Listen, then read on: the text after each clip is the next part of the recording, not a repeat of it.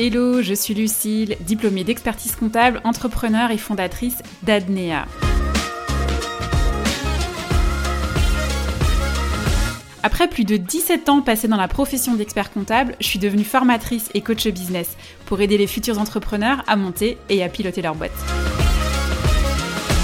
Business Tips, c'est plein de conseils si vous voulez vous lancer dans l'entrepreneuriat ou si vous y êtes déjà. Allez, c'est parti. Bonjour à toutes et à tous et bienvenue dans l'épisode 25 du podcast Business Tips qui est un petit peu particulier puisque j'ai le plaisir d'interviewer Marie qui est entrepreneuse et que l'on pourrait presque qualifier de multipassionnée puisqu'elle est à la tête de deux entreprises. Alors, pour vous raconter un petit peu comment cet épisode, cette interview est née, en fait j'ai rencontré Marie sur Instagram à l'occasion d'un post qui a été publié par The Bee Boost et que j'ai commenté et qui parlait en fait des business friends.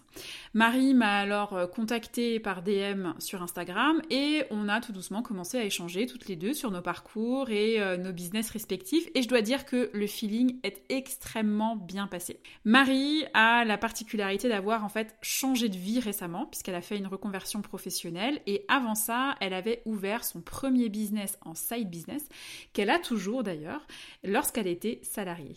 Et du coup, j'avais très très très envie de pouvoir l'interroger sur cette reconversion professionnelle, comment elle l'a vécu, pourquoi elle a fait un virage à 360 degrés dans sa vie pro, comment elle a vécu ce virage et comment elle a vécu son parcours de créateur d'entreprise. Je vous laisse écouter notre échange et je vous retrouve à la fin de l'épisode. Hello Marie, comment tu vas? Hello, ça va bien, je te remercie et toi? Ça va, ça va. Alors, Marie, euh, tu es ici dans cet épisode de podcast parce que Déjà parce que j'ai énormément de questions à te poser par rapport à ton parcours professionnel et que j'aimerais pouvoir faire partager à nos auditeurs un petit peu ta reconversion parce qu'il me semble que tu t'es reconverti il y a pas très très longtemps et puis savoir comment ça s'est passé, quelles difficultés tu as rencontrées. Bref, est-ce que tu peux ben, te présenter de la manière dont tu souhaites et nous expliquer un petit peu ton parcours scolaire et professionnel avant de te lancer dans l'entrepreneuriat. Ok, ben déjà merci pour euh, ton invitation. Je suis super contente de partager ce moment avec toi. Euh, donc pour la présentation, je m'appelle du coup Marie, j'ai 35 ans. Euh, j'ai commencé ma carrière professionnelle dans un on va dire, dans, ce qu'on m'a inculqué depuis toute petite, c'est-à-dire tu vas faire des études, tu vas faire un CDI, que ça te plaise ou pas, et puis euh, bon, on est un peu de la même génération, donc je pense qu'on a connu un petit peu les mêmes, le même. Ouais. Donc euh, j'ai toujours aimé en fait dessiner du plus loin que je me souvienne. J'ai toujours aimé, euh, toujours été un peu rêveuse. J'ai toujours aimé ça. Et puis mes parents ont dit non, non, non, c'est pas un métier. Et puis, euh, et puis, mais toi, prends un métier de bureau, euh, je sais pas, secrétaire, comptable, informaticienne, enfin un truc sérieux, quoi. Donc, euh, je me suis pensée, ouais, c'est hyper important, très sérieux. Et puis surtout un CDI, parce que l'entrepreneuriat, quand même, c'est un peu, c'est pas très safe, quoi. Donc, c'est pas très bon genre. Donc, je me suis lancée bah, dans l'apprentissage en comptabilité. Donc, mmh j'ai un BTS comptable, une licence comptable. J'ai tenté le master en comptabilité en candidat libre. Et j'ai fait 16 ans en CDI, en cabinet comptable, derrière mon bureau, comme un bon petit soldat, à suivre ce qu'on m'a toujours inculqué. Mais au fond de moi, en fait, je sentais qu'il manquait quelque chose. mon envie entre le dessin, je sentais aussi qu'il manquait l'entrepreneuriat. comme j'accompagnais des entrepreneurs en cabinet, du coup, ben, je partageais leur quotidien avec eux, on échangeait beaucoup. Et j'avais cette forme d'envie où je me disais, euh, eux, ils accomplissent leurs rêves, et puis moi, j'étais là un peu comme spectatrice, en fait. Et j'étais hyper frustrée. Et puis, bah, je sais pas, c'est la crise de la trentaine. J'ai fait un bilan de compétences où euh, ça m'a beaucoup marqué parce que dès le premier rendez-vous, mon coach m'a dit, euh, je, je, sais, je sais vraiment ce qui, voilà, ce vers quoi on va aller. Mais bon, il a bien joué son rôle de coach. Euh, il m'a accompagné sans rien me dire. J'ai mis du temps à accepter, à comprendre, à entendre ma petite voix intérieure. Et c'est surtout ça, en fait, le truc, hein, c'est entendre, hein, surtout. Hein. Parce que tu as l'évidence sous les yeux, je pense que depuis le départ, je le savais. Mmh. Mais j'ai suivi le chemin qu'on m'avait tracé. Oui, c'est ça. En fait, tu t'es un petit peu enfermé dans, dans, les croyances finalement limitantes de tes parents parce qu'ils les ont reportées sur toi. Et du coup, euh, tu t'es enfermé là-dedans et tu as fait ton petit CDI et tout ça. Mais au final, la vie t'a rattrapé et, euh, et, en fait, tu t'es pu retrouver, quoi. C'est ça, c'est ça. Et puis j'étais dans un environnement, euh, c'était mon médecin à l'époque, parce que bon, on en reparlera peut-être, mais ça s'est pas très bien fini pour moi le salariat et, euh, et, mon médecin. Donc je me suis effondrée chez mon médecin enfin, dans les derniers moments où j'étais salariée. Mmh. Et il me dit, mais Marie, vous êtes un petit Nemo dans un aquarium de requins, donc forcément, euh, ça va pas marcher. Et ça, c'est pareil, c'est une image qui m'est restée et c'est ça en fait. C'est, euh, ça a été. Donc, donc voilà, en gros, le parcours et le pourquoi. Donc le bilan de compétences qui m'a ouvert les yeux et puis bah, après, euh, voilà, tu es propriétaire, tu fais ta vie, tu te dis le CDI, c'est quand même plus safe aussi euh, d'un point de vue, euh, on va dire, sécurité financière. Donc, j'ai quand même lancé ma première entreprise il y a deux ans et demi, donc, où je fais de la custom chaussures et vestes. Donc, je dessine sur les chaussures et les vestes pour les futurs mariés. Et je faisais ça à côté de mon CDI. Et puis jusqu'au jour où la corde, enfin l'élastique a cassé et euh, j'ai mmh. dû arrêter, contrainte et forcée. Mais avec le recul, je remercie mon corps de m'avoir dit stop parce que sinon j'aurais continué. Et là, ça fait, oui, ça fait depuis juin 2023 que j'ai lancé aussi une activité d'assistante virtuelle où j'accompagne et j'aide les entrepreneurs dans leur quotidien, tant d'un point de vue gestion administratif et aussi dans leur communication et principalement sur Pinterest. D'accord, donc toi, en, en fait, euh, toi, tu as démarré l'entrepreneuriat finalement en, side business, quoi. Tu avais ton projet entrepreneurial à côté. Euh, et, donc maintenant, en fait, aujourd'hui, ton, side business de custom de, chaussures et de vêtements pour les mariés, tu, l'as toujours ou bien tu t'es vraiment concentré que sur euh, ton activité d'assistante virtuelle? Non, je l'ai toujours. Je l'ai toujours. Et euh, bah, je voulais que ce soit mon activité principale. Et puis petit à petit, je sentais qu'il me manquait quelque chose, même si je m'épanouis beaucoup dans cette activité et j'adore ce que je fais. Il me manquait encore quelque chose. Et le côté euh, finalement euh, slasheuse, je pense que j'aimais ça, mais pas avec le salariat. Je voulais vraiment retrouver mes deux activités. Alors, je ne fais, pas, je fais pas du tout la même chose que ce que je faisais en cabinet comptable, parce qu'on ne peut pas quand on n'est pas expert comptable.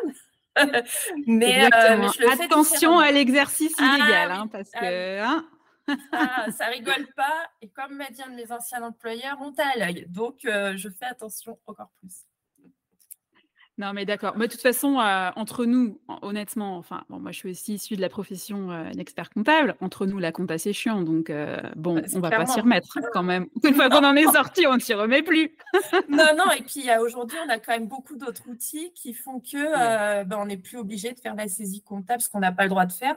Mais en soi, il n'y a plus d'obligation de le faire. Donc, Bah, en fait, c'est ça, c'est que en fait, aujourd'hui, il y a tellement d'éditeurs de logiciels qui se basent sur l'intelligence artificielle, sur les petits robots qui détectent bah, toutes les toutes les, toutes les mentions sur tes factures, qui détectent tous, tes, tous tes mouvements bancaires pour les imputer dans les mmh. bons comptes, que finalement, en fait, aujourd'hui, on a des logiciels où tu peux faire ta compta toi-même sans être comptable.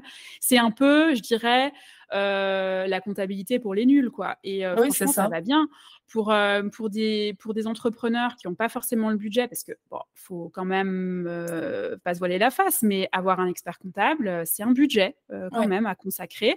Et quand tu démarres, quand tu testes, enfin, ou que tu dois te tester en fait en tant qu'entrepreneur, c'est pas forcément évident de voilà de te mettre 150 ou 200 euros par mois dans un expert comptable, enfin dans un budget pour l'expert comptable et, et voilà. Alors que aujourd'hui, tu as quand même des solutions euh, qui sont euh, parfois gratuites, parfois max à 49 euros par mois, qui te permettent de euh, de faire ta compta toi-même et de pouvoir te tester. C'est quand même, c'est quand même sympa, quoi. et après, tu confort. Voilà. Et puis après, bah, libre à toi de te faire, te faire conseiller en one shot, voilà, pour tes stratégies business, pour le pilotage de ton entreprise, etc. Mais c'est vrai qu'aujourd'hui, c'est beaucoup plus démocratisé, franchement.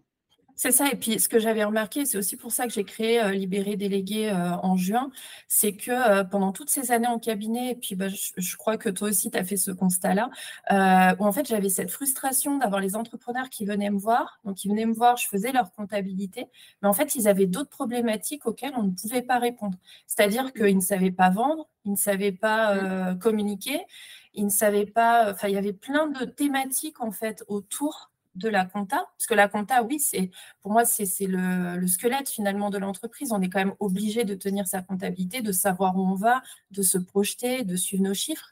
Mais derrière, si tu ne sais pas vendre, euh, si tu ne sais pas communiquer, ben, quelque part, il n'y a pas de compta, il n'y a pas de business. Et je me souviens l'avoir dit à quelques-uns des experts comptables avec qui j'ai travaillé, mais pourquoi est-ce qu'on n'aurait pas un service community management? Pourquoi est-ce qu'on n'aurait pas un service euh, commercial, pourquoi? Et en fait, il me regardait avec des grands yeux en l'air de dire, mais euh, quelle idée Ou un autre de, Mais c'est ça, j'avais fait un cabinet, il n'avait pas de site internet. Et je leur dis, mais je peux le faire pour vous si vous voulez, moi, ça ne me dérange pas. Enfin, mais pourquoi faire? D'accord. Bon, bah non, mais c'est pas grave. c'est pas grave. Donc c'est vrai qu'il y avait cette frustration-là. Et, euh, et c'est dommage parce que euh, parce que c'est ça qui est, qui est vraiment incroyable, c'est de pouvoir accompagner un entrepreneur dans toutes les étapes et dans tous les pans finalement de son activité. Mais je suis entièrement d'accord avec toi. Moi, c'est exactement le même constat que j'ai fait. En fait, alors effectivement, euh, toutes tes analyses euh, que tu peux faire sur euh, ton entreprise partent effectivement de la compta, ça mmh. c'est sûr, puisque bon, bah voilà, c'est quand même le, le un, des, un, des, fondamentaux. Après, ce qu'il y a, c'est qu'il faut savoir justement analyser les chiffres et quand tu as un problème de rentabilité, quand tu as un problème de développement de chiffre d'affaires, mais que tu n'es pas capable de dire à ton, à ton chef d'entreprise que tu as en face de toi, bah, en fait, c'est parce que voilà, vous appliquez la mauvaise technique de vente, c'est parce que vous avez le mauvais canal d'acquisition client, c'est parce que vous concentrez tous vos efforts sur euh, ben, un canal d'acquisition qui ne vous rapporte rien. Euh, à un moment donné, c'est compliqué. En fait, euh, moi, j'ai trouvé pendant toutes ces années, bien souvent, que le conseil, en fait, s'arrêtait au fait que tu dises bah voilà, euh, votre chiffre d'affaires, vous aviez prévu une croissance de temps et temps, et au final, c'est temps et temps. Voilà, posez-vous, vous, les questions. Mais en fait, non, le chef d'entreprise, il faut que tu lui prennes la main, que tu l'accompagnes et que tu lui dises, OK, euh, on va travailler sur cet axe euh, de, redynamisation, etc., etc. Moi, personnellement, c'est ce que j'ai fait, en fait, pour mon mémoire d'expertise comptable. Hein. J'ai accompagné des boulangers-pâtissiers à redynamiser leur activité. Et c'est aussi comme ça que, euh, ben, finalement, alors pas que j'ai découvert l'entrepreneuriat parce que je, savais déjà avant, mais euh, que euh, voilà, j'ai appris à aller plus loin que le simple constat en fait de chiffres qui sont issus de la compta. Voilà. Et je pense que mmh. c'est voilà, ça, ça se rejoint. Je rejoins en fait ce que tu disais c'est qu'on est trop souvent arrêté par un simple constat de chiffres. Et enfin, on s'arrête trop souvent à ça parce que justement, on est trop cantonné à euh, bah, la comptabilité pure et dure. Et c'est vraiment dommage parce que parce qu'on devrait euh, accompagner davantage les entrepreneurs sur bah, les stratégies business d'une façon générale, quoi. C'est ça, exactement. Et donc, euh, aujourd'hui,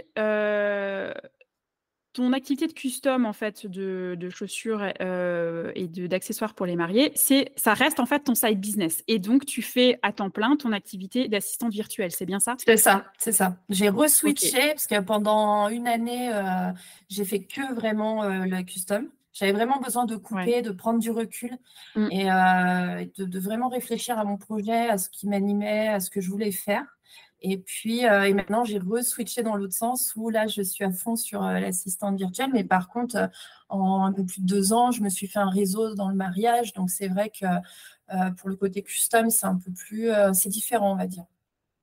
D'accord. Et donc, c'est à partir en fait de cette activité de custom que finalement, euh, tu es devenu en fait euh, Pinterest manager, parce que je crois que sur ton profil euh, Instagram de ton activité d'assistante virtuelle, tu, tu, mets en avant justement le fait que tu es Pinterest manager. D'accord. Pinterest qui, quand même, je le rappelle, est un réseau social qui, à mon avis, est hyper vecteur de, de, de leads, de prospects, mais dont fondamentalement, en fait, on n'arrive vraiment pas à se servir parce qu'on se cantonne, encore une fois, au plus gros réseau Insta, Facebook et euh, TikTok, quoi, finalement. C'est ça. Et en fait, je l'ai découvert donc justement avec mes jolis customs. Et euh, c'est parti d'une collègue qui faisait des robes de mariée qui me dit ah, T'as entendu parler de Pinterest? Au début, je lui ai dit Mais c'est quoi ce truc? Enfin, j'y comprends rien de toute façon. Euh, puis j'ai commencé à m'y intéresser, j'ai commencé à me lancer dessus, à, poster des épingles, à, animer finalement mon compte. Et à partir du moment où j'ai commencé à. Parce qu'en en fait, avant, sur mes jolis customs, c'était uniquement du réseau. Donc, du réseau, j'allais voir euh, des wedding planners, j'allais voir un certain nombre de professionnels. J'étais sur Instagram et voilà, ça se cantonnait à ça. Donc, j'avais quelques ventes, mais c'était compliqué. Et en fait, du moment où j'ai commencé à animer mon compte Pinterest, à mettre, à être régulière dessus et, euh, finalement, ben voilà, dessus, j'ai commencé à avoir des ventes qui arrivaient un peu plus euh, comme ça, sans savoir d'où ça venait, sans que les personnes viennent me voir un message privé. Donc, ça m'a fait gagner du temps déjà, et puis, et puis des clients. Et euh, c'est vrai qu'au final, on le sous-estime parce que je trouve que la prise en main, dans un premier temps, est peut-être un peu compliquée parce que euh, c'est des codes différents, c'est des termes différents, mais en soi, euh, il n'y a rien de compliqué et c'est vrai que ça apporte une visibilité. Et surtout quand on a un site internet, ça apporte encore plus de visibilité. Oui, tout à fait. Non, ça, je suis entièrement d'accord. Qu'est-ce qui t'a conduite en fait à faire ce job d'assistante virtuelle? Comment en fait tu l'as choisi? Parce que il est quand même euh, assez différent finalement de ce que tu faisais quand tu étais salarié, même s'il y a des points qui se rejoignent, euh, puisqu'on est sur euh, de l'administratif, mais il est différent de ce que, bon, moi je connais, je, sais ce que tu faisais en cabinet, c'était tes collaboratrices, donc je, sais quelles étaient en fait globalement tes tâches tous les jours, ce sur quoi tu travaillais, voilà, et là c'est clair qu'en assistante virtuelle, c'est c'est vraiment différent, quoi. Oui, Qu'est-ce qui t'a poussé à faire ça? En fait, ça a été, euh, je pense, ces 16 années où je m'interrogeais beaucoup sur mon métier, finalement, de collaboratrice, où je voyais ces manquements, où je voyais la frustration que j'avais, ou même les clients, des fois, avaient, parce que, comme tu le disais tout à l'heure, et c'est exactement ça, on était vraiment focus financier euh, pur, mais en même temps, euh, on est comptable, on n'est pas community manager, on n'est pas. Mais j'avais cette frustration. Je me disais, oui, mais et pendant 16 ans, c'était tout le temps oui, mais.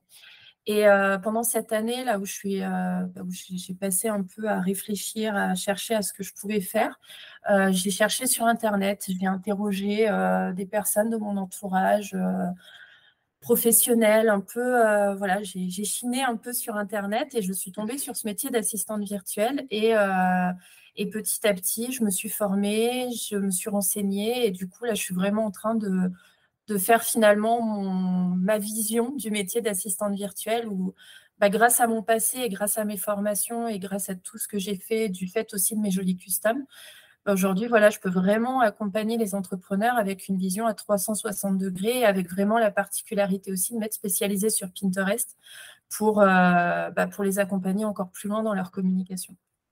Ouais, non, mais ça, c'est vraiment, euh, ça, c'est vraiment top. Qu'est-ce qui t'a hum, poussé, en fait, à te mettre à ton compte? Euh, parce que, bah, en fait, tu aurais très bien pu finalement, en tant qu'assistante virtuelle et euh, Pinterest manager, tu aurais très bien pu finalement te, salarier dans une boîte, par exemple une agence marketing euh, pour faire du Pinterest, enfin pour gérer euh, les comptes Pinterest euh, de tes clients ou pour par exemple les former, ou tout bien tu aurais pu très bien te faire embaucher dans une boîte voilà qui fait de l'assistance administrative. Pourquoi tu t'es décidé en fait de créer, de créer ton compte, de te créer ton entreprise, de te mettre à ton compte? Bah, en fait, euh, il y a eu deux choses. Euh, depuis que je suis du plus loin que je me rappelle, j'ai toujours dit à mes parents, je veux avoir mon entreprise. Je ne savais pas en quoi. De petite, on ne sait pas. Mais je et j'avais personne qui avait son entreprise, qui était entrepreneur dans ma famille, ni, euh, ni dans mon entourage.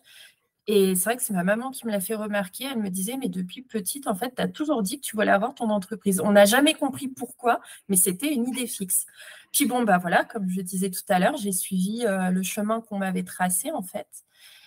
Et, euh, et puis, il y a eu le bilan de compétences. Et puis, il y a eu aussi euh, tout ce que j'ai vécu en cabinet. le salariat a été très compliqué pour moi. la manière dont pourquoi, pourquoi c'était compliqué toi, tu peux nous expliquer un peu euh, ce qui s'est passé? En fait, j'étais euh, j'étais très frustrée parce que j'avais tout le temps envie. Je voyais des fois des décisions qui étaient prises ou des choses qui étaient, qui mmh étaient envisagées par mes responsables qui, eux, bah, ils géraient l'entreprise. Mais quand on gère une entreprise de 20, 30, 100, 200 collaborateurs, c'est vrai que je pense que le terrain, il y a, un certain, euh, une certaine distance en fait qui se, qui, se, mmh qui se met et ce qui est normal en fait. Enfin, et heureusement, j'ai envie de dire, parce qu'on ne peut pas être sur le terrain et gérer des équipes aussi euh, importantes. Et c'est vrai que des fois, je voyais des choses qui étaient faites et j'avais envie de donner un petit peu mon avis sans dire on fait ça ou ça. Enfin voilà, j'étais salariée, j'étais euh, collaboratrice comptable, je ne cherchais pas à prendre le lead non plus, je voulais juste donner mon avis. Et à chaque fois, c'était déjà euh, dans certains cabinets, c'était une femme, donc déjà tais-toi petit 1. Ouais. Et petit ça, j'ai vécu euh, aussi ça. ça, c'est horrible. Alors, attention, je ne fais pas de généralité. Il ne faut pas me faire non, dire ce que je n'ai pas dit. C'est pas vrai. Mais je l'ai vécu et beaucoup de femmes le vivent en cabinet encore aujourd'hui. Donc c'est important de le dire. moi, j'ai discuté avec beaucoup d'experts comptables, euh, d'expertes comptables qui euh, ont vécu des situations euh, soit de misogynie ou d'harcèlement sexuel. Hein, voilà, voilà c'est quand même. Bah, alors, effectivement, c'est pas partout, bien entendu, il ne faut jamais généraliser, bien heureusement d'ailleurs que c'est pas partout, mais mais ça existe, c'est comme ça. ça. existe et il faut fermer les yeux. Hein, je veux dire. C'est ça, et je pense qu'il faut, il faut le dire parce que c'est vrai que ce qu'on vit en cabinet, il y a beaucoup de souffrance. J'ai vu beaucoup de burn-out. Moi-même, je l'ai vécu et mmh. c'est aussi une des raisons pour lesquelles je ne veux pas revenir dans le salariat. j'ai vécu le harcèlement de certains de mes employeurs, j'ai vécu le harcèlement de toute une équipe de salariés. Euh, parce que bah, c'était à l'époque où je me lançais euh, dans mes jolis customs et je pense qu'en fait, euh, c'était un peu des frustrations, c'était des envies de se dire bah, elle, elle ose et pas moi. Et, et quand on vit les foudres comme ça de toute une équipe où on se sent isolé, c'est très, très, très compliqué. Et c'est pour toutes ces raisons-là que bah, je me bats, je, je, fais tout ce qu'il faut pour bah, que mon entreprise se lance et que, et que ça fonctionne parce que j'aime ça, parce que euh, je, là, depuis, euh, ouais, depuis que j'ai lancé mes jolis customs et encore plus depuis que j'ai lancé Libéré Délégué, bah, je me sens épanouie dans mon travail et ça, euh, j'avais jamais connu ça en fait. Ah, mais l'épanouissement et le, sens qu'on retrouve dans son job une fois qu'on est finalement à son compte et qu'on fait en fait le job qu'on a vraiment envie. Mais ça, ça n'a pas de prix, hein, c'est clair. Hein. tu rajoutes à ça encore la liberté d'action, la liberté de décision, le fait de n'avoir plus aucun compte à rendre à une direction, parce que tu auras quand même encore des comptes à rendre à tes clients, à l'administration, tout ça. Mais je veux dire, tu n'auras personne au-dessus de toi pour te dire quoi faire, comment le faire et quand le faire. Euh, ça, c'est clair que ça n'a vraiment euh, pas de prix. C'est ça, et, surtout, et surtout, je dirais, euh, tu choisis avec qui tu t'entoures, avec qui tu travailles. Et moi, je crois que c'est ça aussi qui me manquait quand j'étais salariée, c'est qu'en fait, on t'impose, et ce qui est normal aussi. Enfin, sinon, c'est trop compliqué. Quand j'en ai conscience, hein, je ne jette pas la pierre à mes employeurs là-dessus, en tout cas. Mais, mais, mais ouais, sur j'ai fait quand même un grand nombre de cabinets. Il y a eu deux cabinets où ça s'est vraiment très bien passé. Et aujourd'hui, j'ai encore de très bons contacts avec mes responsables. Mais sinon, ça a été, euh, ça a été la croix. Enfin, pour ça, je, je non. Aujourd'hui, voilà, j'ai ma liberté. Euh, je trouve aussi que c'est important de dire que quand on est entrepreneur, c'est pas facile, c'est très dur. Mmh. Il, faut, euh, il faut savoir où on veut aller il faut être bien entouré. C'est hyper important de ne pas rester seul dans son coin, parce qu'on a souvent tendance à rester dans son petit coin et, euh, à souffrir dans son coin.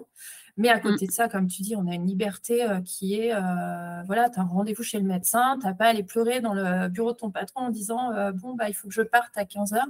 Et surtout, le truc que j'aime bien, c'est que si j'ai envie d'arrêter de travailler à 17 heures, personne ne me dit que j'ai pris mon après-midi. Et ça, c'est génial. J'avoue, moi aussi. Moi, j'ai énormément de mal avec les lundis matins, tu vois. Oui. Euh, j'ai énormément de mal à redémarrer, en fait, euh, parce que c'est un changement, euh, un changement complet, en fait, de rythme entre le mmh. week-end et la semaine. Et je t'avoue que pouvoir faire cool le lundi matin comme je veux, et voilà, ben ça, ça, ça n'a pas de prix, quoi. Enfin, mmh. clairement, c'est vachement bien. Et puis, après, euh, exit aussi euh, l'anxiété du dimanche soir euh, parce que tu dois aller bosser.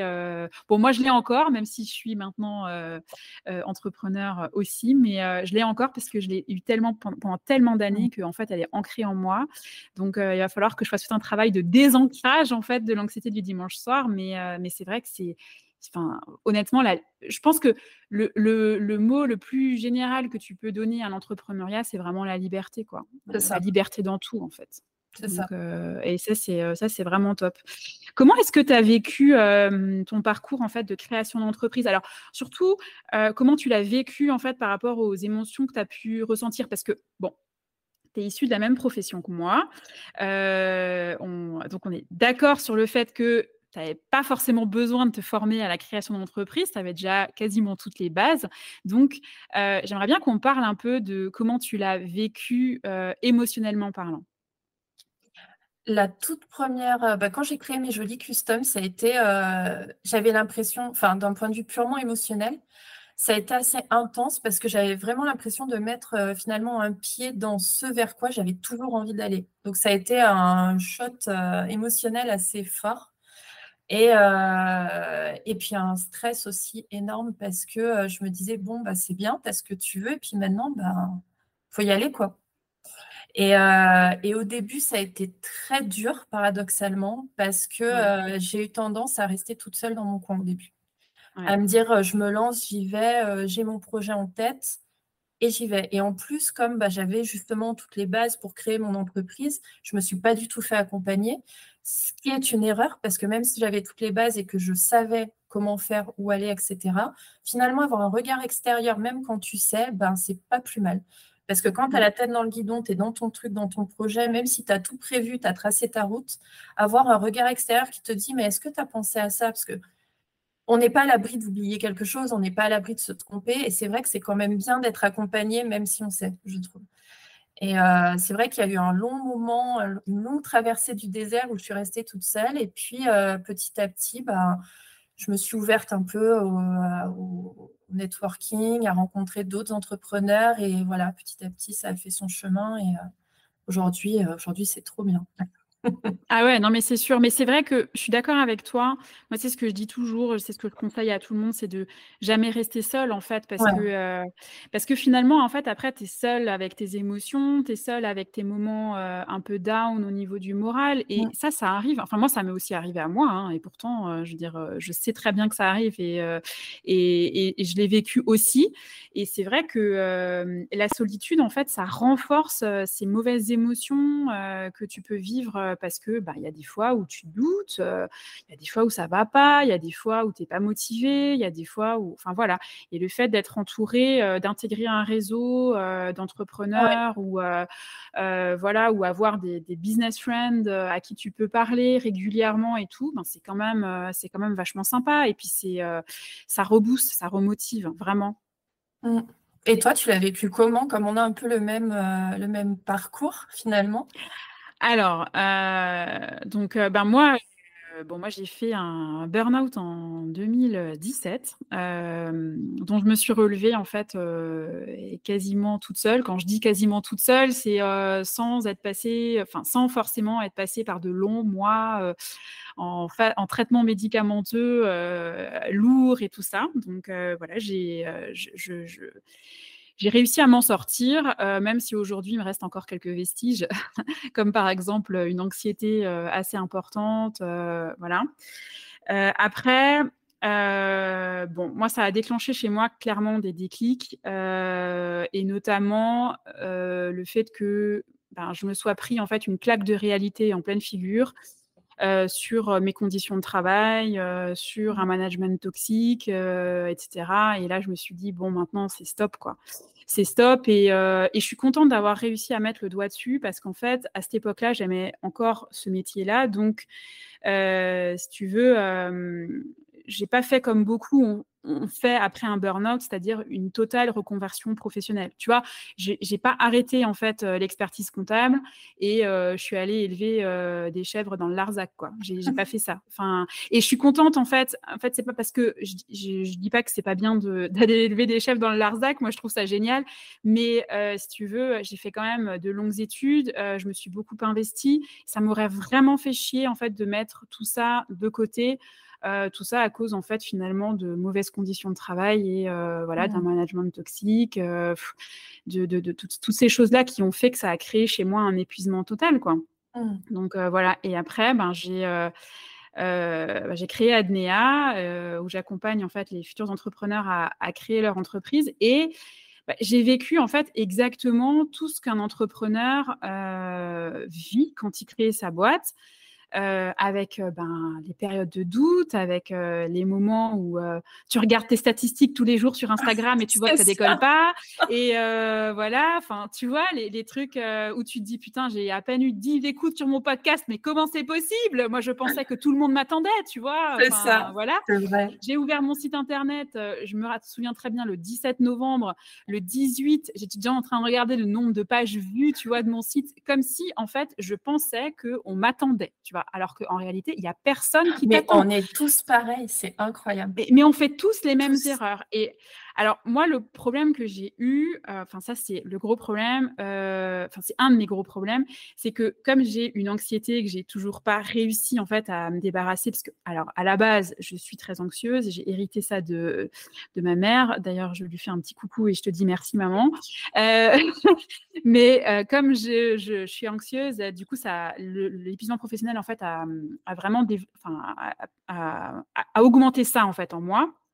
Et je me suis retrouvée, en fait, euh, au bout de quatre mois à avoir ouvert Adnea, euh, à faire une attaque de panique. Une attaque de panique euh, parce que ben, les statistiques Instagram, c'était pas ça, parce que les statistiques du podcast, c'était pas ça, parce que les statistiques de vente, bah, c'était pas, enfin, les taux de conversion, c'était pas ça non plus etc.. Et d'un coup, ça m'a fait paniquer. J'ai l'angoisse qui est montée et j'ai pas réussi à m'en débarrasser. Et donc, pendant cinq heures, parce que en général, une, attaque de panique chez moi, ça dure cinq heures. Pendant cinq heures, je me suis retrouvée complètement enfermée dans mes mauvaises émotions, à pu réussir à m'en sortir. Et, et, voilà. Et au bout des cinq heures, j'ai dû aller me coucher parce que j'étais ah, épuisée moralement et j'ai mis trois jours à m'en remettre.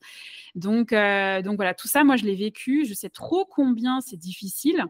Euh, euh, et, c'est pour ça que aujourd'hui, en fait, moi, dans mes formations, c'est pas juste des formations, tu vois, de création d'entreprise ou de pilotage d'entreprise. C'est vraiment un accompagnement, enfin, un programme complet, en fait, où tu as un accompagnement, tu as du soutien, tu as, as, tout ça parce que parce qu'on néglige beaucoup trop l'impact justement de la dimension émotionnelle, tu vois, mmh. euh, dans, dans, toutes ces phases-là, dans toutes les phases de sa vie finalement, dans toutes, dans toutes les phases de sa vie entrepreneuriale et sa vie professionnelle. C'est beaucoup trop négligé, on n'en parle pas assez. Et, euh, et, voilà, et en fait, tu vois, l'entrepreneuriat, c'est top et ça t'amène vraiment ce sentiment de liberté. Mais, euh, mais se faire accompagner, être entouré, ça permet justement de pouvoir mesurer tous ces avantages que l'entrepreneuriat te donne, tu vois?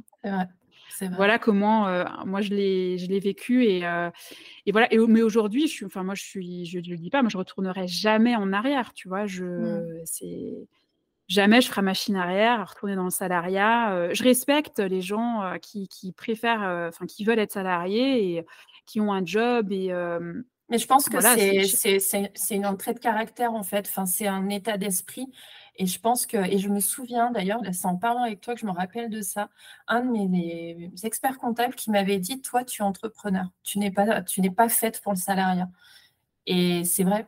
Et je pense que quelqu'un qui est vraiment conditionné et qui même pas conditionné, mais qui est qui s'épanouit dans le salariat ne pourra jamais mmh. entreprendre.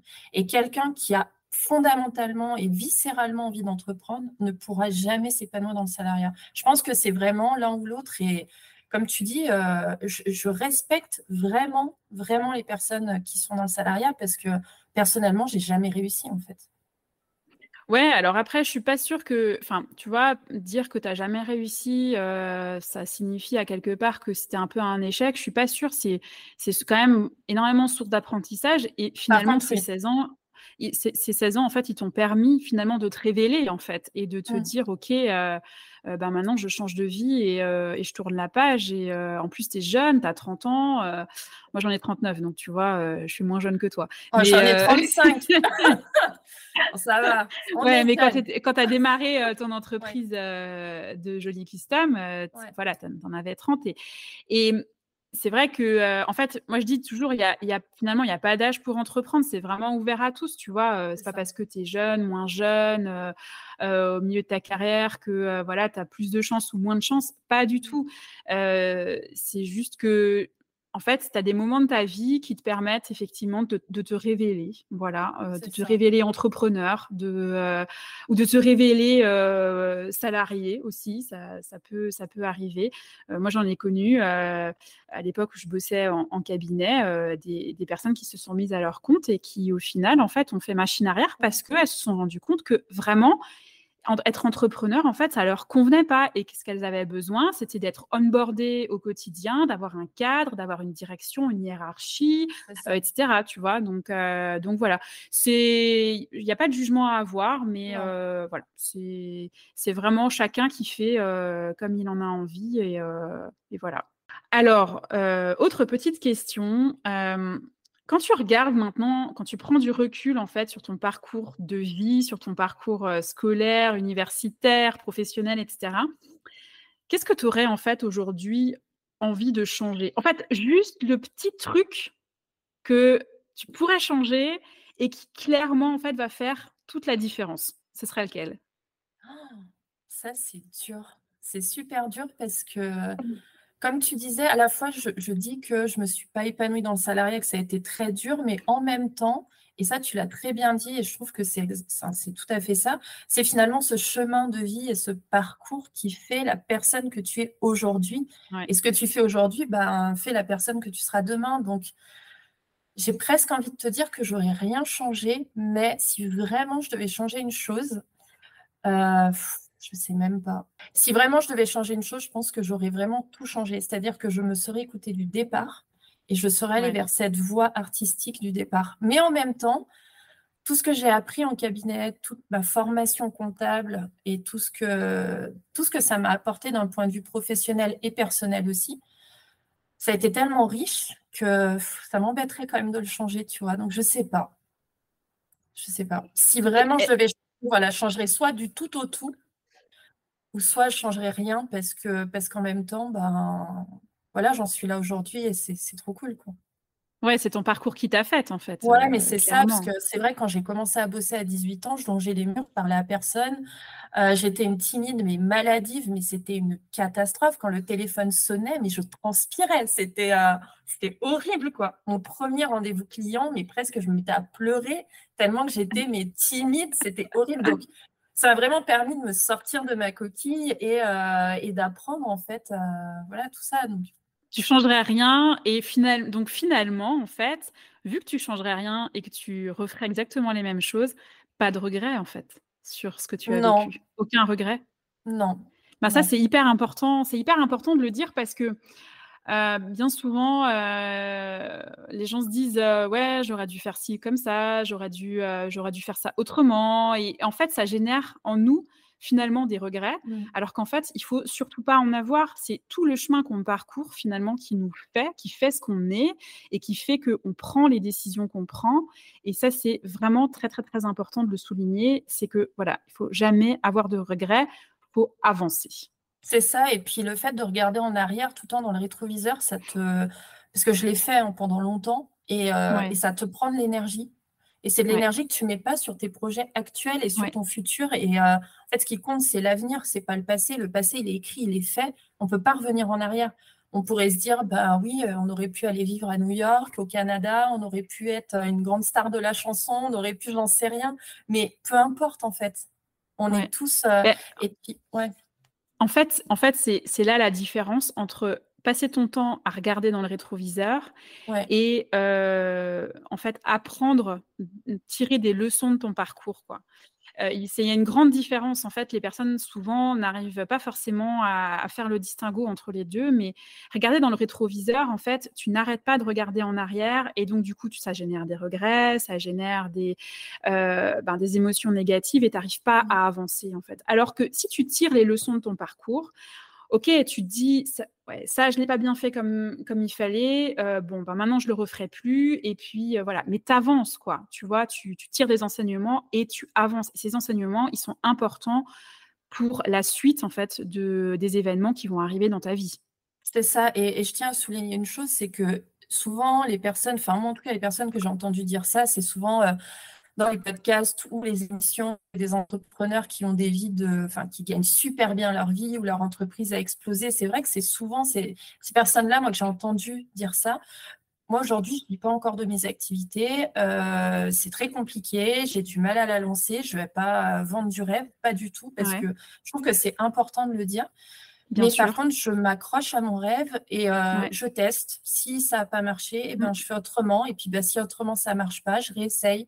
Puis Mmh. l'entrepreneuriat, c'est ça, c'est tout le temps un éternel, heu, une éternelle remise en question, un éternel Exactement. recommencement et c'est justement en regardant vers l'avenir qu'on peut aller vers notre objectif, en fait et ce Ouais. discours-là, le fait de me dire: «Je changerai rien, j'en suis là aujourd'hui parce que j'ai ce vécu-là», c'est pas le discours d'une nana qui gagne 10 000 € par mois, pas du tout. C'est le discours d'une nana, bah, qui s'accroche et qui, heu, qui fait tout pour, heu, bah, pour faire vivre son entreprise et vivre de son activité, quoi.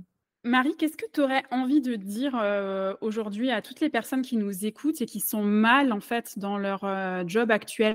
Qu'est-ce que tu leur conseillerais, en fait, toi qui es justement passée par, heu, un malaise dans ton travail, heu, un malaise dans ta vie professionnelle, enfin un un malaise, pas un malaise, un mal-être dans ta vie professionnelle? C'est un Heu lapsus, parce qu'il y a eu un malaise ouais. aussi, mais D'accord, OK. Ouais, bon, malaise ou mal-être finalement, en fait les 2 Voilà. finalement, Oui. hein, voilà. Qu'est-ce que tu leur conseillerais en fait à toutes ces personnes qui sont aujourd'hui en train de passer par là ou qui sont peut-être, qui vont et qui vont y passer, qui ne qui ne s'en rendent en fait pas forcément compte, heu, mais heu, parce qu'aujourd'hui elles voilent peut-être un petit peu la face. C'est normal d'ailleurs de, heu, de se mettre un peu des des œillères, heu, pour se rassurer en fait finalement que tout va bien, que, heu, et cetera. Qu'est-ce que tu aurais envie de leur dire à toutes ces personnes? De s'écouter déjà, parce que quand on n'est pas bien dans son travail, on a beaucoup d'alertes, beaucoup d'alertes et quand on commence à Ouais. s'écouter, on se rend compte qu'il y a peut-être un petit truc, ne serait-ce que tu parlais de l'angoisse du dimanche soir, heu, moi, il y avait des dimanches soirs où je passais, heu, mes après-midi à pleurer, vraiment littéralement, parce qu'il fallait que j'y retourne le lendemain. Ouais. C'est quand même pas bien normal. Heu, le matin, quand j'ouvrais la porte, heu, du bureau, j'avais le le cœur qui battait, mais tellement vite, en fait, de stress et et d'angoisse. C'est pas normal. J'ai eu, bah, dans parce que je suis aussi passée par le burn-out, Mmh il y a eu un moment où, en fait, j'étais dans ma voiture et je me disais: «Bah, fonce tout droit dans l'arbre, en fait», juste pour pas aller Ah bosser, ouais. tellement que j'étais mal. Enfin, il y a eu des des phases qui étaient atroces et Ouais, c'est dur ça. Mmh. c'est c'est horrible et moi, j'y suis passée. Mon mari est passé par là aussi, donc lui n'était pas dans la D'accord. filière expertise comptable, il était dans la filière de l'informatique et en fait, lui comme moi, on s'est pas écoutés. On a continué parce que, bah, on est dans un comme tu disais, une sécurité financière, on a les factures à payer, on a le crédit de la maison à payer, on a, moi, j'ai pas d'enfants, mais on a les enfants. On se dit: «On va pas les emmener là-dedans. Ouais, je suis pas heureux dans mon travail, mais il y a toujours un truc, en fait. Il y aura toujours un Ouais. truc, une facture, heu, les enfants, un événement de la vie et cetera. Mais le jour où vraiment ton corps, il craque et que tu pètes vraiment un câble, ben, en fait, heu, il y a plus rien à faire. Moi, mon mari, lui, est descendu beaucoup plus loin que moi. Heu, il a été hospitalisé suite à suite à son burn-out parce qu'il a D'accord. pas voulu lâcher, parce qu'il disait: Mmh. «Non, non, non, on a les factures à payer», il s'est pas écouté. Jusqu'au jour, je peux te dire la date et le moment où il a craqué littéralement Mmh. et là, tu peux tirer sur la corde tant que tu veux. Le jour où tu craques, il y a plus rien. Donc on a quand même la chance, même si on on est d'accord ou pas avec, le gouvernement, avec, la France, avec clair. Mmh. heu, je suis désolée, heu, mon mari aujourd'hui est en invalidité. Bah, heureusement, en fait, qu'il y a, bah, la la petite rente qui tombe tous les mois. Ouais. quand, j'ai craqué et que j'étais en arrêt de travail, bah, oui, il y avait quand même la sécurité sociale qui était là. Mais bon, ça remplace pas quand même un salaire, complet. Donc avant d'en arriver là, il faut se prendre en main. Heu, moi, j'ai eu la Mmh. chance d'être accompagnée par un petit moment, alors pub, je sais pas, j'ai j'ai pas de part chez eux, mais ils m'ont vraiment accompagnée, c'est même pas Cap, dans mon bilan de compétences. Ils m'ont permis d'ouvrir les yeux avant qu'il soit trop tard, en fait, avant d'en arriver au point de mon mari et d'ailleurs, je suis vraiment reconnaissante parce qu'ils ont fait un travail de dingue, en fait et heu et c'est vrai que si vraiment, voilà, quand on est salarié et qu'on n'est pas bien, bah, un bilan de compétences avec le CPF, ça coûte rien du tout.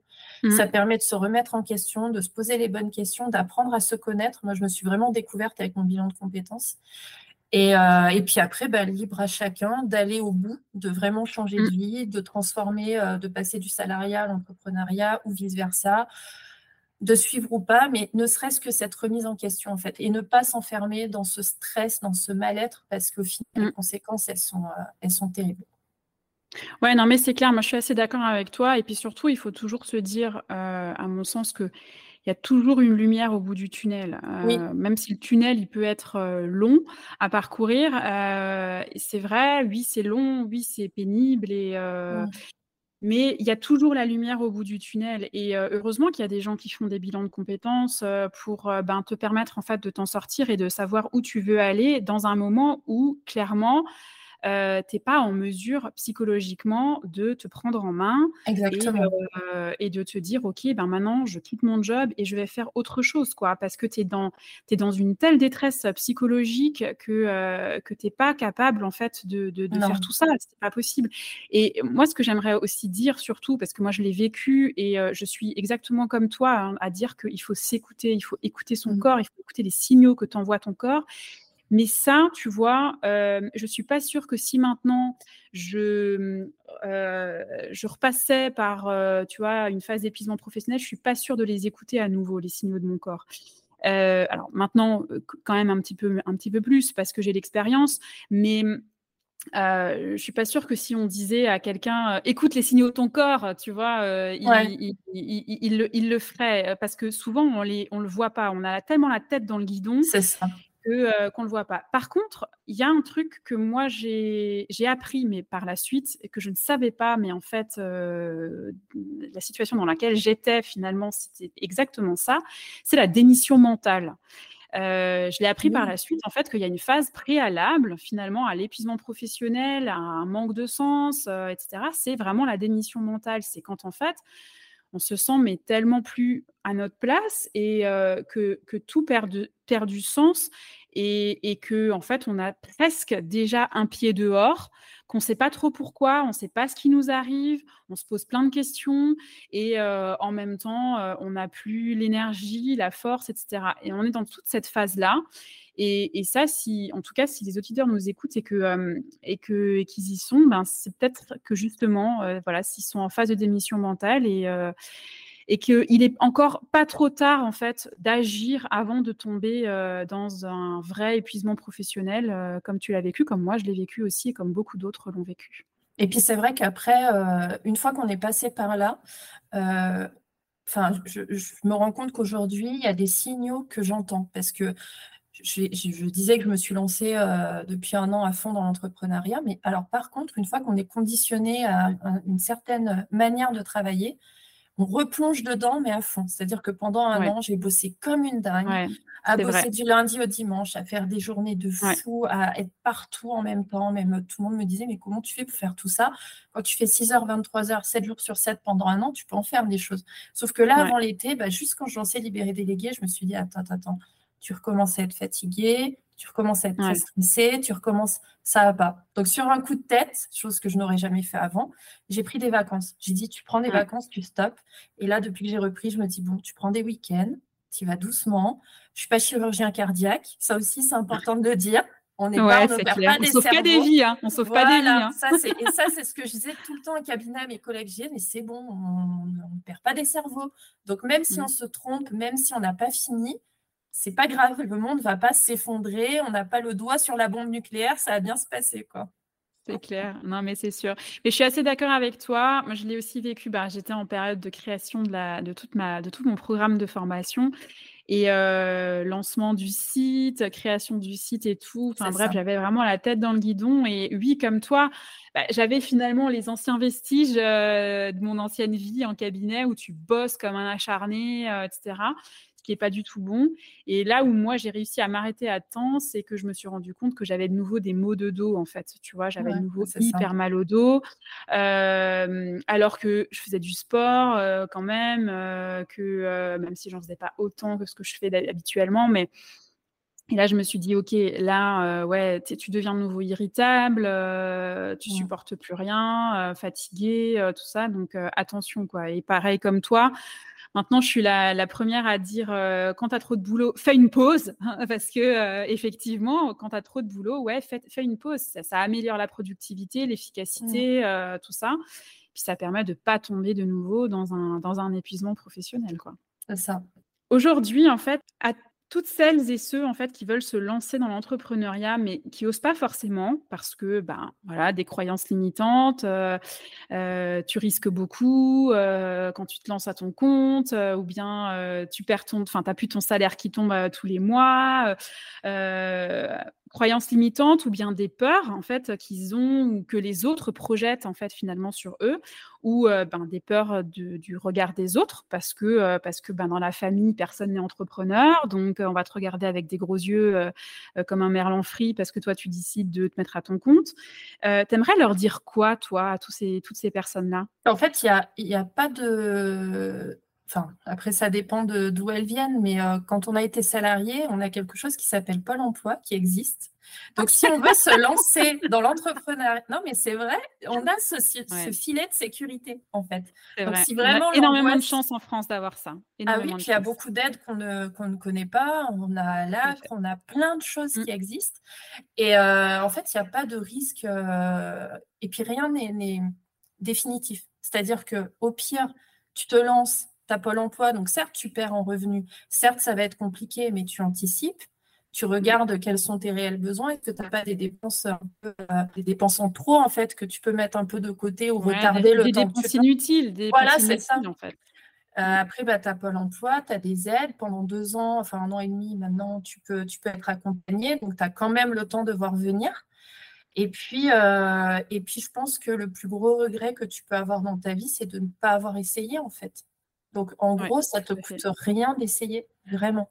Euh, et puis, euh, si ton rêve, c'est d'entreprendre, ce que tu peux faire, c'est aussi l'anticiper, mettre de côté pour avoir un filet de sécurité pour te lancer si pour X ou Y raison, tu n'as pas Pôle emploi. Et puis, ben, dans le meilleur des cas, ça marche et tu as créé ton rêve et tu as lancé ton truc. Dans le pire des cas, ça ne marche pas, rien ne t'empêche de revenir salarié pendant un temps de repartir en fait, de recréer ton projet. Enfin, tout est possible en fait. Le tout, c'est de le faire, de surtout bien s'entourer, d'être bien accompagné et puis de ne pas écouter euh, les peurs des autres parce qu'en fait, ça te fait juste perdre du temps. Et même quand tu es lancé, ça te, fait, ça te crée des peurs que tu n'avais peut-être pas toi-même. Donc, euh, mmh. Tout à fait. Moi, je suis entièrement d'accord. Le pire, en fait, dans tout ça, c'est euh, en fait ton entourage peut être, moi c'est ce que je dis toujours, ton entourage, en fait, ton environnement social, c'est ta météo. Mmh. Euh, si euh, si tu as un environnement social, un entourage qui est hyper motivant, c'est vraiment le vent que tu auras dans le dos quand euh, tu fais ton parcours entrepreneurial qui est clairement la traversée du Népal. Quoi. Alors, que, alors que si tu l'as face à toi, c'est quand même un peu plus dur et que tu dois y mettre beaucoup plus d'énergie et, et trouver beaucoup plus de ressources que tu puises en toi pour continuer d'avancer. Et moi, je dis toujours qu'il vaut mieux, en fait, avoir, enfin, se dire merde, j'aurais dû le faire plus tôt que merde, je l'ai jamais fait. C'est ça, mais totalement, totalement, totalement. Et puis, enfin, tu risques quoi en fait de le faire? Il n'y a pas bah, de si tu l'as bien préparé, que tu as bien tout anticipé, que tu n'as pas quitté ton job comme ça sur un coup de tête, euh, juste en posant ta démission et puis merci, au revoir, que effectivement tu as pu négocier une rupture conventionnelle ou que tu as fait un dossier de démission en conversion euh, et du coup tu peux, tu peux être pris en charge par le pôle emploi, ou bien voilà, tu n'as pas fait ça mais que tu as un peu d'argent de côté euh, qui permet de subvenir à tes besoins les premiers mois de ton activité. Bah, si tu as tout anticipé, effectivement ça peut que se bien se passer. Donc après, moi, je suis aussi d'accord avec toi que, enfin, moi, je pratique ça de toute façon au quotidien et je le dis toujours, c'est euh, la méthode du test and learn. Tu testes, tu regardes ce que ça donne, mmh. tu analyses, tu apprends, de tes analyses et tu recommences ou bien tu fais autrement et ainsi de suite. Et il y a un moment donné, à force de tester, à force d'analyser, à force de réitérer, tu finiras par trouver la méthode qui te convient, que ce soit en termes de canal d'acquisition client, en termes de vente, en mmh. termes de communication sur les réseaux, etc. Mais si tu n'as jamais testé, de toute façon, euh, tu pourras jamais, voilà, tu pourras jamais performer, quoi. C'est ça. Et surtout, une chose importante, si, euh, pour toutes les personnes qui veulent se lancer, une chose primordiale et qui est très compliquée à faire, il ne faut pas se comparer. Il ne faut pas se dire, ah alors lui, il s'est lancé en deux mois et puis il a déjà, alors ça, on le voit de partout sur les réseaux sociaux. Ça me, ça m'énerve un petit peu. Quand on te dit en trois mois, tu vas gagner 10 cas par mois, etc., il faut arrêter ça. Il faut arrêter d'écouter ça. Il faut... Oui, il peut y avoir des, des personnes qui cartonnent en 15 jours parce que je ne sais pas, facteur chance, euh, produit innovant, j'en sais rien, mais c'est une personne sur combien? Le quotidien de 99,99% des créateurs d'entreprises, c'est tu rames pendant euh, au mieux six mois, un an, deux ans. Moi, j'ai une collègue, elle a mis cinq ans mmh. avant de trouver son offre et son business rentable. Ouais, non, mais c'est clair. Mais moi, je, alors là, là-dessus, moi, je suis entièrement d'accord. De toute façon, les réseaux, alors, enfin, les réseaux sociaux, de toute façon, c'est le meilleur comme le pire. C'est-à-dire que euh, tu peux effectivement euh, avoir euh, de, de de, super choses qui se passent sur les réseaux, avoir de super contacts et tout, rencontrer des personnes formidables, exceptionnelles. mais mais tu as aussi ce problème de la comparaison. Et alors moi, ce que c'est comme toi, hein, ce qui m'agace, c'est effectivement ce j'ai fait 5 cas par mois, 10 cas par mois. De toute façon, j'ai l'impression que sur les réseaux, il y a des espèces de d'échelles en fait, 5 cas, 10 cas, hein, voilà. Et, 100 cas après, t'as pas entre ouais, voilà. Mais quand tu as 10 cas, t'es déjà bien, hein, c'est déjà pas mal. Sauf que ça, c'est 0,1% des entrepreneurs qui font 10 cas par mois et 10 cas par mois juste, par exemple, en vendant sur Instagram. Voilà, le reste, le reste, c'est non, le reste, effectivement, comme tu dis, c'est on démarre notre boîte et en moyenne, on met deux ans à peu près à mmh. avoir ben, vraiment un bon rythme de croisière et un chiffre d'affaires qui nous permet d'en vivre en fait. Donc c'est pour ça qu'il faut vraiment bien anticiper les choses et il faut surtout pas se comparer. Mais ça, moi je trouve qu'aujourd'hui, il y a énormément, enfin les, les, gens qui communiquent ça sur les réseaux, c'est bien souvent pour vendre un peu leur programme. Tu sais, euh, c'est formatrices ou formateurs euh, dans les, dans les, sur les réseaux, euh, tu vois, pour pouvoir vendre, vendre en story sur Instagram, machin. Enfin voilà, c'est alors qu'en réalité, la réalité de l'entrepreneuriat, c'est c'est pas que ça, quoi. C'est c'est c'est faire énormément de tests, énormément d'analyses, bosser parfois comme un forcené parce que, euh, parce que tu as une deadline à respecter, tu t'es fixé une date limite et que tu veux la respecter parce que tu veux sortir ton produit ou ton offre euh, dans, les, dans les temps. Pas hop, je poste une story et puis d'un coup, euh, ça me ramène 10 notifications Stripe sur mon iPhone. quoi. C'est pas comme ça que ça, fonctionne. C'est ça, et je discutais, alors c'était une wedding planner et, et ça m'avait fait, enfin, pas que ça m'avait fait sourire, mais elle m'avait dit, ben, elle a tellement vu ça sur les réseaux sociaux, elle pensait qu'en ouvrant son compte Instagram, elle allait tout de suite avoir plein de clients, que ça allait rouler et que, et en fait, euh, non, pas du tout, quoi. Et mm. puis, le mythe des 10 cas, euh, souvent quand je lis ça, euh, gagne 10 cas par mois. Alors, c'est quoi? C'est 10 cas de chiffre d'affaires 10 cas de bénéfices, 10 cas de salaire ça aussi, ouais. salaire net, parce que bon, euh, là, on parle pas du tout de la même chose. Est-ce que tu as des salariés? Est-ce que tu es tout seul? Est-ce que ça veut rien dire, en fait? C'est... Non, mais c'est clair. Mais ça, de toute façon, on te le... Enfin, nous qui sommes dans... issus de cette profession, euh, maintenant, on arrive à le... Enfin, on sait le reconnaître tout de suite. Euh, les gens qui te... qui te prêchent comme ça la bonne parole, 10 cas par mois. J'ai gagné 10 cas par mois de chiffre d'affaires. Ouais, ok, d'accord. Et c'est quoi tes charges? Et c'est quoi ce qui te reste à la fin? Parce que c'est, c'est vraiment 10 cas qui te restent à la fin ou, euh, ou euh, c'est euh, quatre fois moins ou trois fois moins ou dis-nous un peu les chiffres les chiffres finaux là parce que finalement les 10K 10K c'est OK c'est bien de faire 10 000 euros de chiffre d'affaires par mois super mais il faut voir aussi ce qui te reste à la fin quoi. C'est pas toujours la même chose hein. c'est ça. À moins que tu fasses du black mais bon ça c'est un autre problème. Ouais ça c'est un autre sujet ah, on va pas l'aborder ici. non. non et puis si tu l'affiches sur les réseaux je te déconseille de voilà c'est et puis ça finit enfin toi comme moi on a eu l'expérience, ça finit jamais bien quand tu fais ça. Non, non, non, non, ça finit jamais bien. Il faut, il faut, il faut se méfier parce qu'ils sont de mieux en eh mieux euh, armés et, euh, et euh, ils arrivent de mieux en mieux à espionner tout ce qui se passe sur les réseaux. Et ils ont d'ailleurs absolument raison parce que, parce que moi, à leur place, je ferais exactement pareil. C'est ça, j'avais le cas d'une influenceuse comme ça où en fait, il y avait eu toute une histoire là-dessus où elle avait, elle avait voulu cacher un certain nombre de revenus et en fait, elle postait, enfin, je te dis n'importe quoi, c'est des chiffres, mais en gros, euh, elle disait qu'elle gagnait peut-être 1000 ou 1500 euros par mois. Et puis, ils avaient vu en fait que ces stories, un coup elle était à Dubaï, un coup elle était là, un coup elle était là. Alors, c'était des cadeaux, mais les cadeaux, il faut les déclarer. Bien elle ne les déclarait pas. Et du coup, ben, et c'est sur les réseaux sociaux qu'ils ont réussi à reconstituer.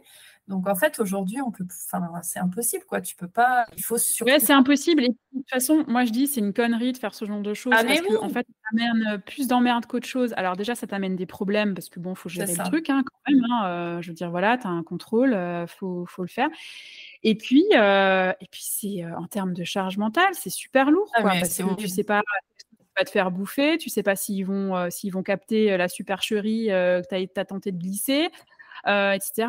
Donc franchement, ça vaut vraiment pas le coup en fait, par rapport à ce que tu gagnes et ce que tu perds en termes de charge non, mentale. Mais ça rien vaut pas le coup. Et puis après, bon voilà, je veux pas faire maintenant, euh, je veux pas prêcher la bonne parole du gouvernement, mais c'est vrai que par rapport à tous les avantages qu'on a en France, euh, notamment sur la sécurité sociale et tout ça, c'est vrai que, ouais, il, y a un minimum quand même, il y a un minimum de contribution à avoir pour pouvoir euh, financer tout ça, quoi. Je veux dire, euh, parce que tu es bien content d'en profiter euh, quand tu dois aller te faire soigner les dents, ce qui coûte en général un bras. tu mets tes enfants à l'école ou voilà, et de rien payer au bout, quoi. Hein. Tu es bien content d'en profiter, quoi. Donc voilà, à un moment donné, il ben, faut aussi avoir une contribution à tout ça. C'est ça. Et je me souviens d'un client euh, pour qui on avait fait sa déclaration d'impôt sur le revenu et qui gagne extrêmement bien sa vie. Et puis il me dit euh, Marie, euh, vous vous rendez compte quand même tout ce que le gouvernement nous fonctionne Je lui dis Mais soyez content de payer des impôts. Ça veut dire que vous gagnez bien votre vie. Après, on peut optimiser, mais bon, on ne va pas rentrer là-dedans là. Mais on peut optimiser de manière tout à fait légale tout en contribuant aux besoins de la société en fait. Tout à fait, tout à fait. Je suis entièrement d'accord avec toi. Marie, on va s'arrêter là. Je pense qu'on a fait un petit peu le tour de tout ton parcours entrepreneurial et toute ta reconversion euh, professionnelle. Où est-ce qu'on peut, te retrouver sur les réseaux? Dis-nous un peu. Alors, du coup, on peut me retrouver pour mon activité d'assistante virtuelle et Pinterest Manager sur Libéré Délégué. Comme euh, Libéré Délivré, c'est Libéré Délégué. Voilà, super. Merci. Maintenant, tu as, tous et toutes mis la chanson en tête pour le reste de la journée. Bien. je vais pas la chanter, hein, mais. Euh, et pour l'activité de custom, c'est mes jolis custom. Ok, super. Je mettrai en tout cas euh, tes comptes Instagram euh, dans les notes de l'épisode pour que pour que tout le monde puisse te retrouver et s'abonner aussi à ton compte. En tout cas, merci beaucoup pour cet échange. J'ai été vraiment ravie de t'accueillir dans ce podcast et ben, je te souhaite une très très belle journée. Je te dis à très vite. À très vite et je te remercie pour l'invitation. J'ai passé un super moment et euh, à très bientôt. Merci beaucoup. Et je reviens par ici pour conclure cet épisode. J'espère en tout cas qu'il vous aura plu et surtout qu'il aura pu vous apporter quelque chose, qu'il aura pu euh, vous inspirer. En tout cas avec Marie, on a pris beaucoup de plaisir à vous partager tout ce qu'on s'est échangé.